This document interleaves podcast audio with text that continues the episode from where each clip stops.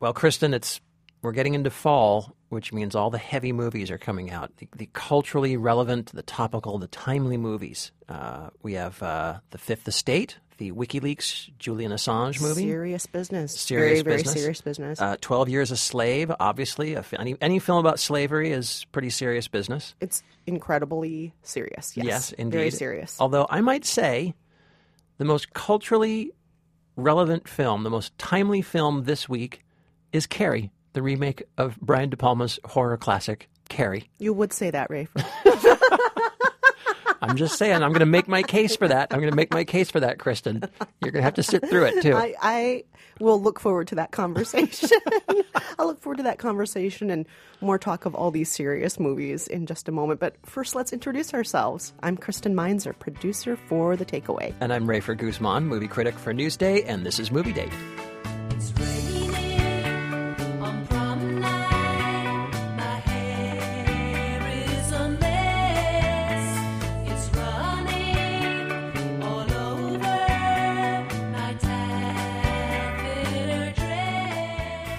Right, Rafer, let's have a talk about some serious movies. All right, give us a give us a quick rundown of the Fifth Estate. All right, so The Fifth Estate, we've all heard of this guy named Julian Assange. Yes. He is a cyber activist who believes in transparency.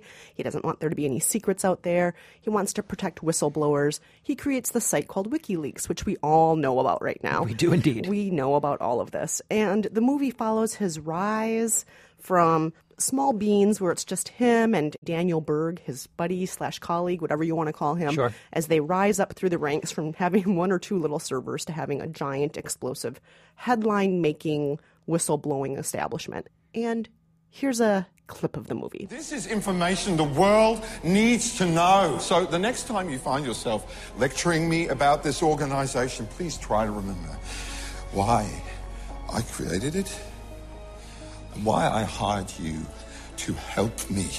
Well, that's uh, Benedict Cumberbatch playing Julian Assange. Uh, one one of two movies he's in. Uh, he's also in Twelve Years a Slave this week. Um, he's had quite a he's had quite a year. Yeah, Star he Trek Into has. Darkness. Uh, aside from all the uh, aside from Sherlock Holmes uh, on the BBC.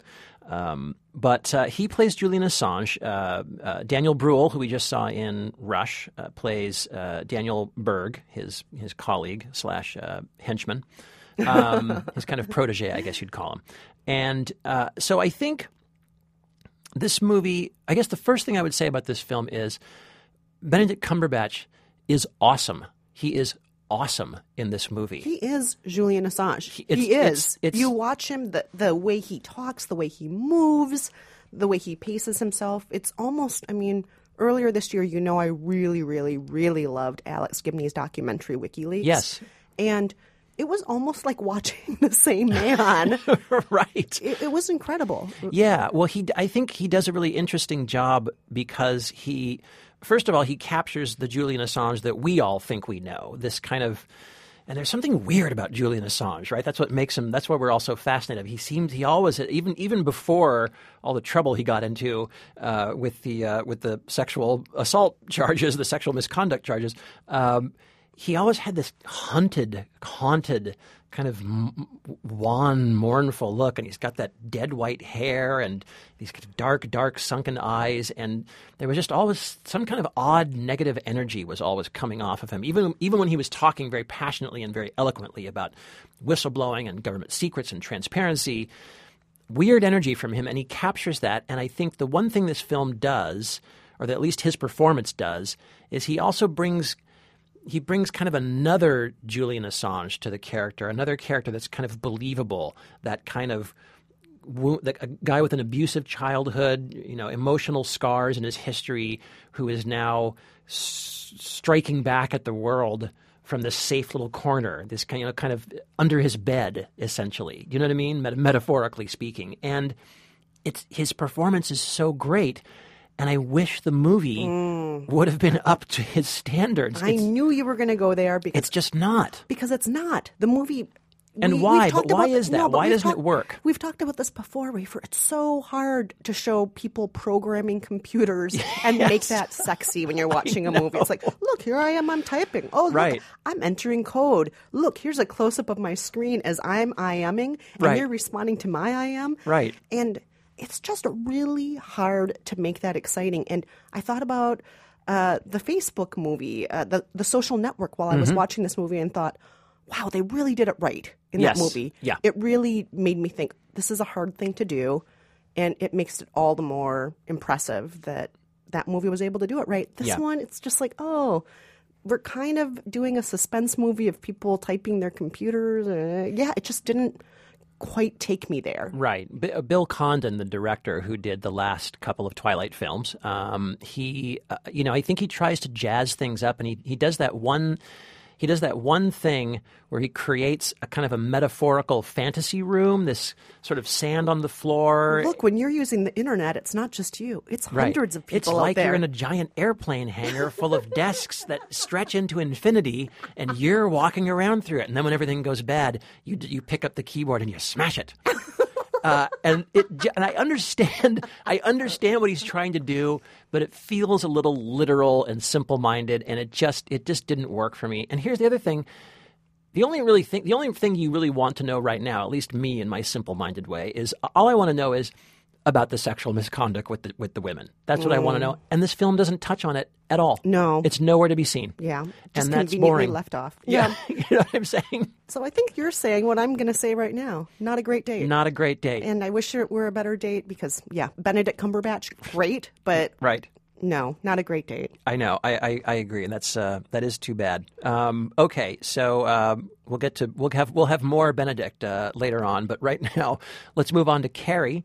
This is the remake of the Brian De Palma classic. Uh, it's based on Stephen King's first novel, actually, his first his debut Oh, I novel. didn't know Carrie was Yeah. his first novel. Yeah, Wow. 1974. It was his, it was his first book. Uh, The movie was 76, right? the movie was 76. Uh, Sissy Spacek as Carrie. um, Piper Laurie as Margaret Whitehurst, scary mom, Exactly. scariest mom ever. Right, the, one of the worst moms around. uh, uh, Carrie, you know, for for those of you who don't know the movie Carrie, it's like it's like saying, "What's Cujo about?" uh, but it is it's about a um, it's about a, a young girl. She's bullied at school, uh, tormented, humiliated. Uh, discovers uh, after a while that she has kind of supernatural powers, telekinesis. Telekinesis. Right. Um, and of course, you know, woe betide uh, the bullies at her school. Um, and if Carrie, the, the original film, is famous for its climactic prom scene with the famous bucket of pig's blood. Um, Yes. it's really, it's really, uh, you know, it's the, it's the rosebud moment of, uh, of, of horror films. Uh, the remake stars uh, Chloe Grace Moretz as Carrie, uh, Julianne Moore as um, as what's her name, Margaret Margaret White, Yes, her thank mom. you. As the mom. Here's a clip. A man or a woman who is a witch among you is to be put to death. You are to stone them.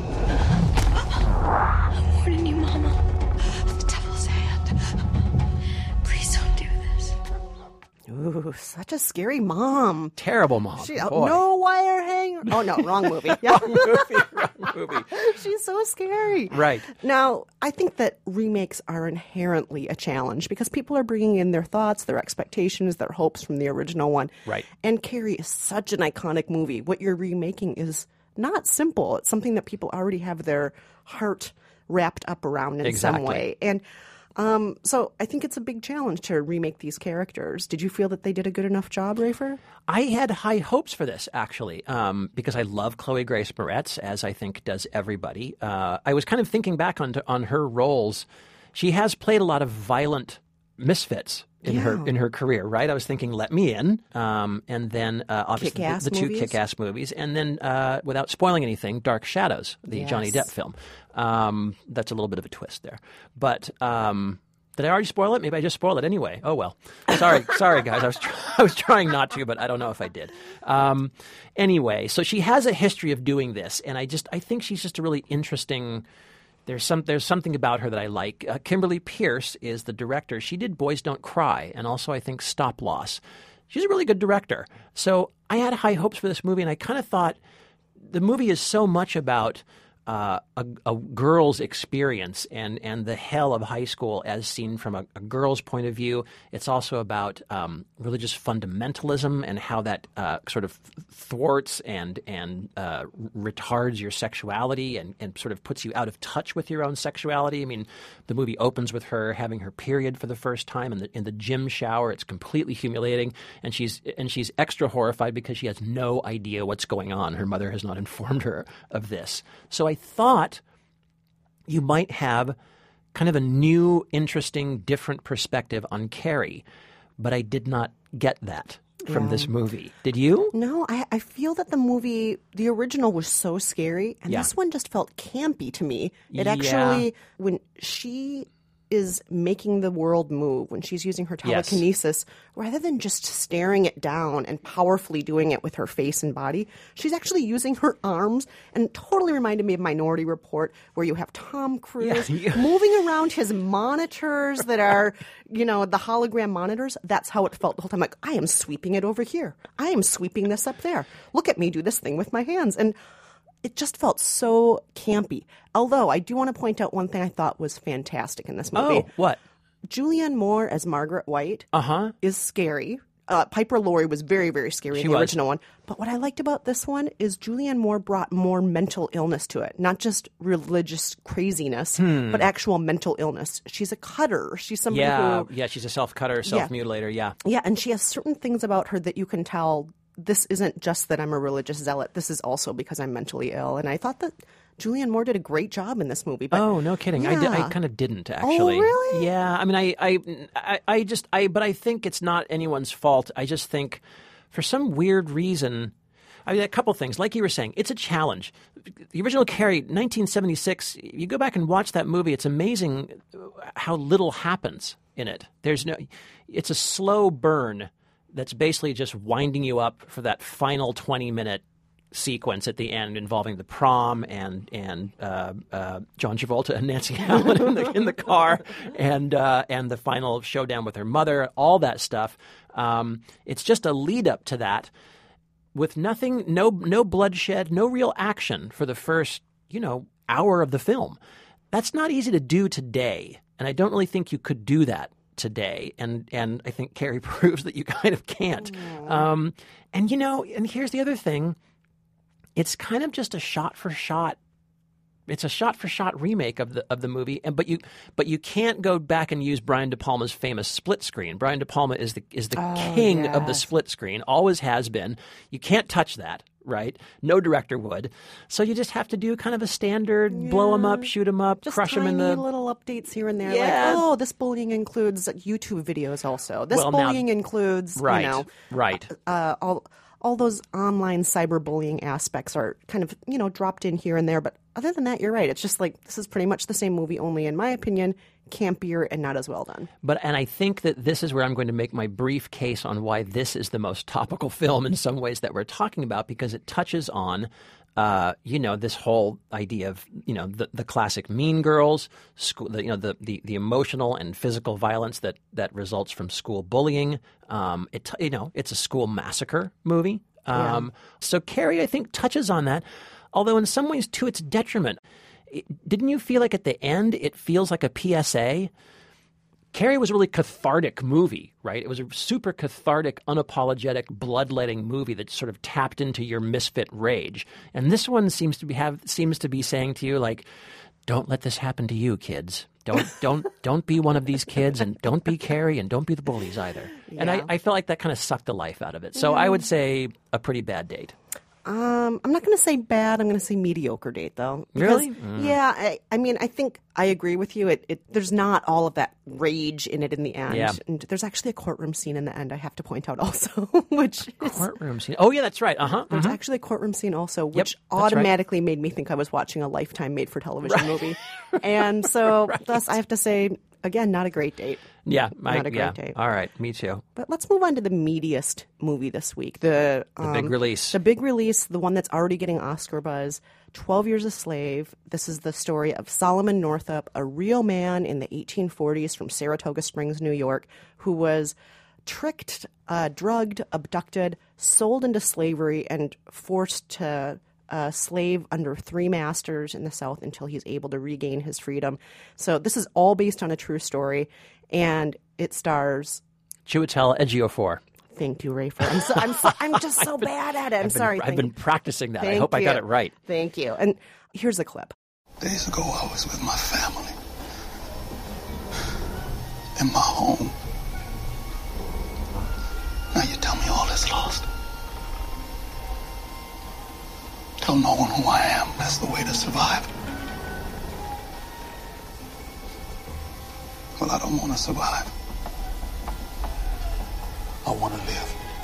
So, star-studded cast. Aside from aside from Ejiofor, we have uh, again Benedict Cumberbatch uh, has his as uh, Solomon's uh, first master.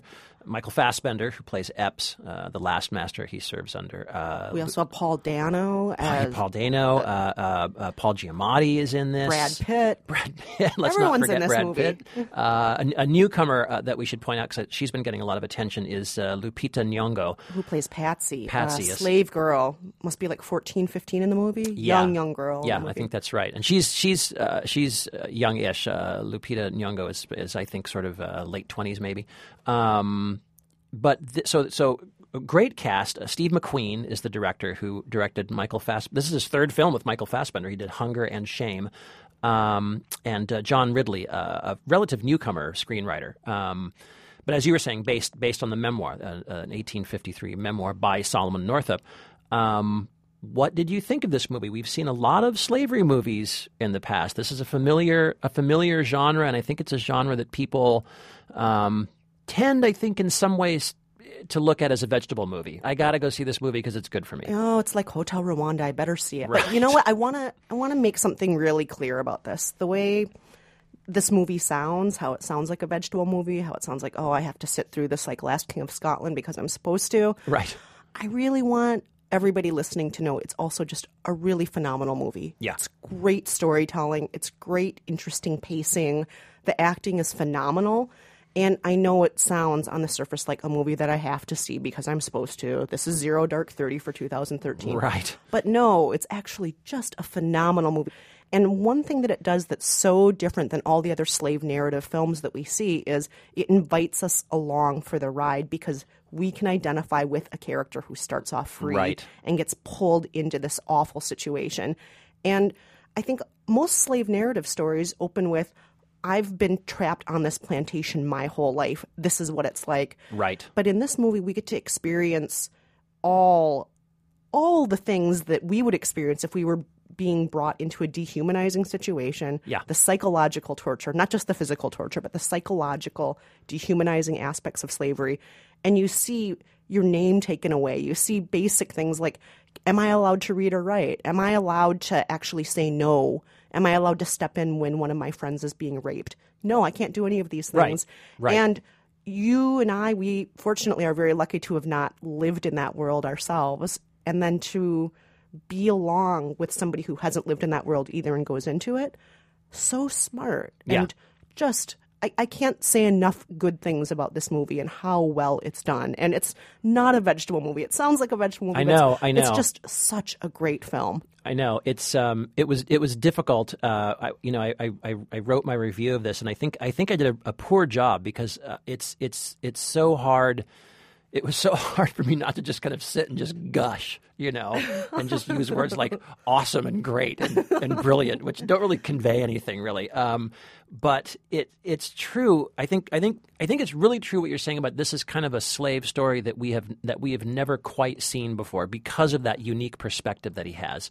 Um, I think you know even if you go back to Roots, the the, the television uh, miniseries slash epic uh, Roots. I mean, I think you begin with um, you know people in free people in Africa being kidnapped, uh, but somehow I think to the modern viewer, um, and let's face it, to the to the viewer who kind of counts, which is you, the white privileged guy, right out in the audience, it's too difficult to relate to that, to relate to being, you know, an, an African tribesman. You can relate to this guy because he's dressed like he, you know, he's dressed like a modern person. Just a guy talking, living in New yeah. York with his wife and kids. Right, he's got a, He he's goes a to the career as a store and buys musician. things. Right, Yeah. yeah. living a very comfortable middle class life. Um, you know, he could be he could be anyone. He could be any of you today in the modern world. Um, and you know, and then like you're saying, to see all that taken away, he behaves the way you would probably behave. You're, you know, you you you cling to that inner core of of this of the civilization you once knew and the dignity you once had, and and you just try to look for your out and get back to that world that you know still exists out there somewhere. Um, I, it just everything about this movie is so great. Not just the the visuals and the script. It's it's so beautiful looking. Um, it's so well written. There are so many moments.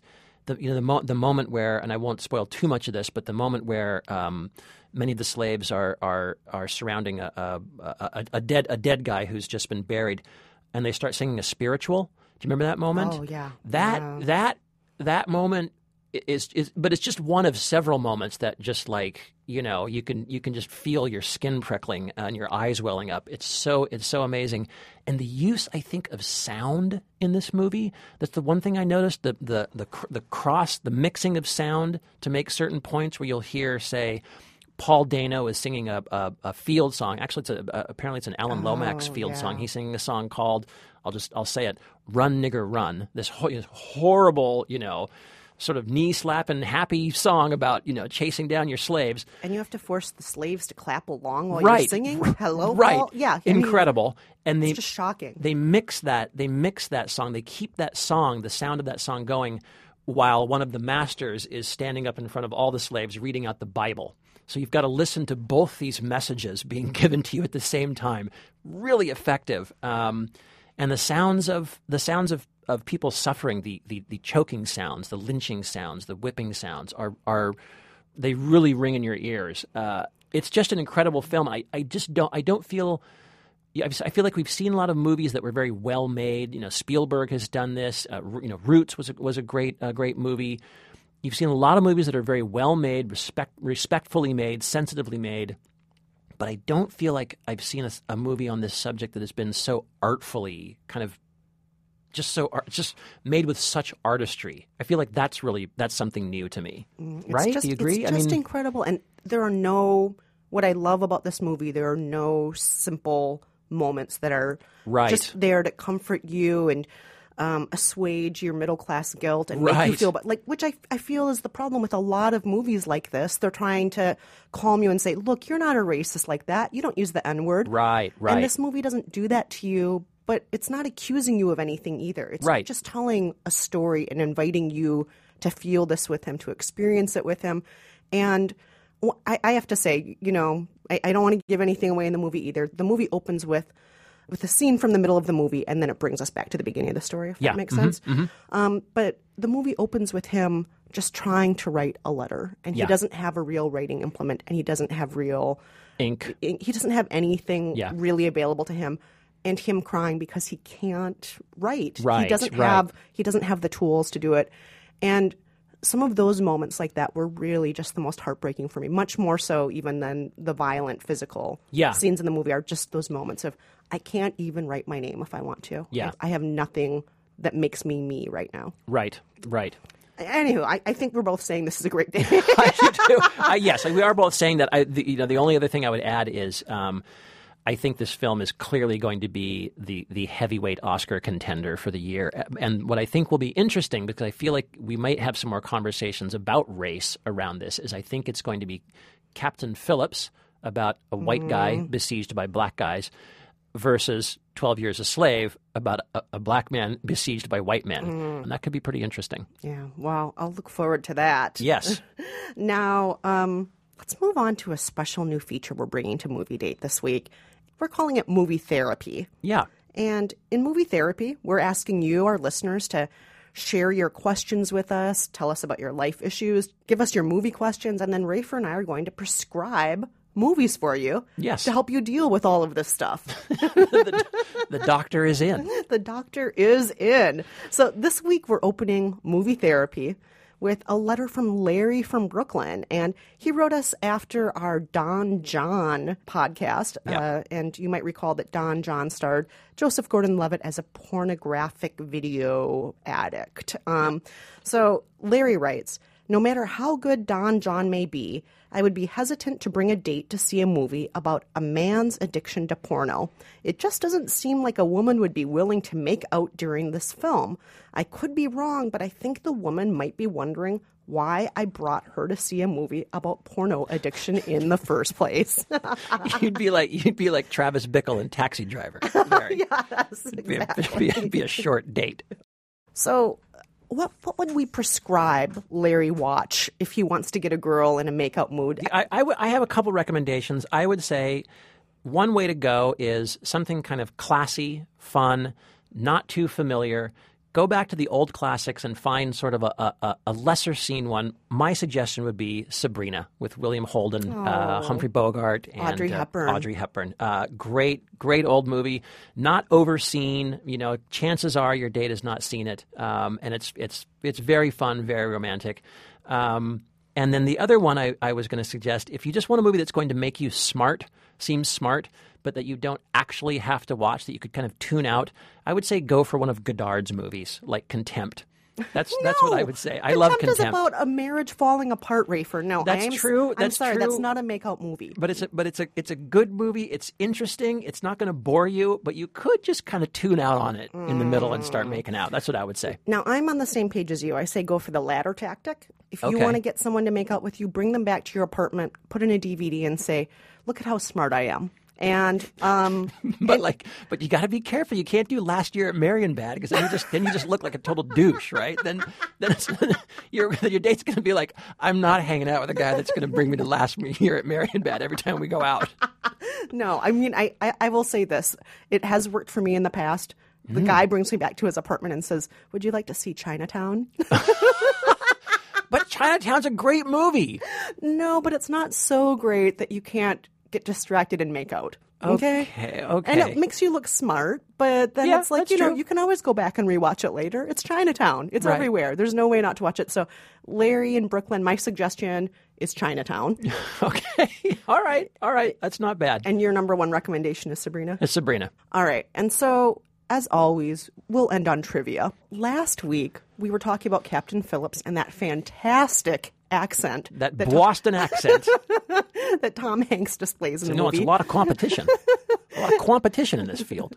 and we said there's a lot of great competition in this field. We said we're going to play you a clip.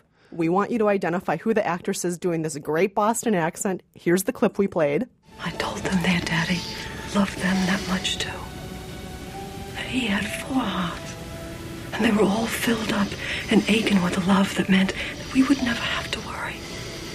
And that their daddy would do whatever he had to for those he loved. Who is that actress? What is that movie? And Minnie was the first one to write in on our Facebook page. Minnie from Astoria, New York. Thank you so much. She said, that is Laura Linney in Mystic River. Unmistakable. the unmistakable Laura Linney. And what's this week's trivia question, Rafer? Okay, so uh, we've been talking about uh, basically some very heavy, heavy films, and, and Twelve Years a Slave being perhaps the heaviest. Um, however, uh, what here's our question: What star of Twelve Years a Slave was also in this light, frothy, romantic comedy? Here's the clip. No surprises? No surprises. Not like the stag night. Unlike the stag night. Do you admit the Brazilian prostitutes were a mistake? I do. And it would have been much better if they'd not turned out to be men. That is true. If you know that romantic comedy, give us a call at 5717 Movies. Or log on to our Facebook page at facebook.com slash movie date podcast.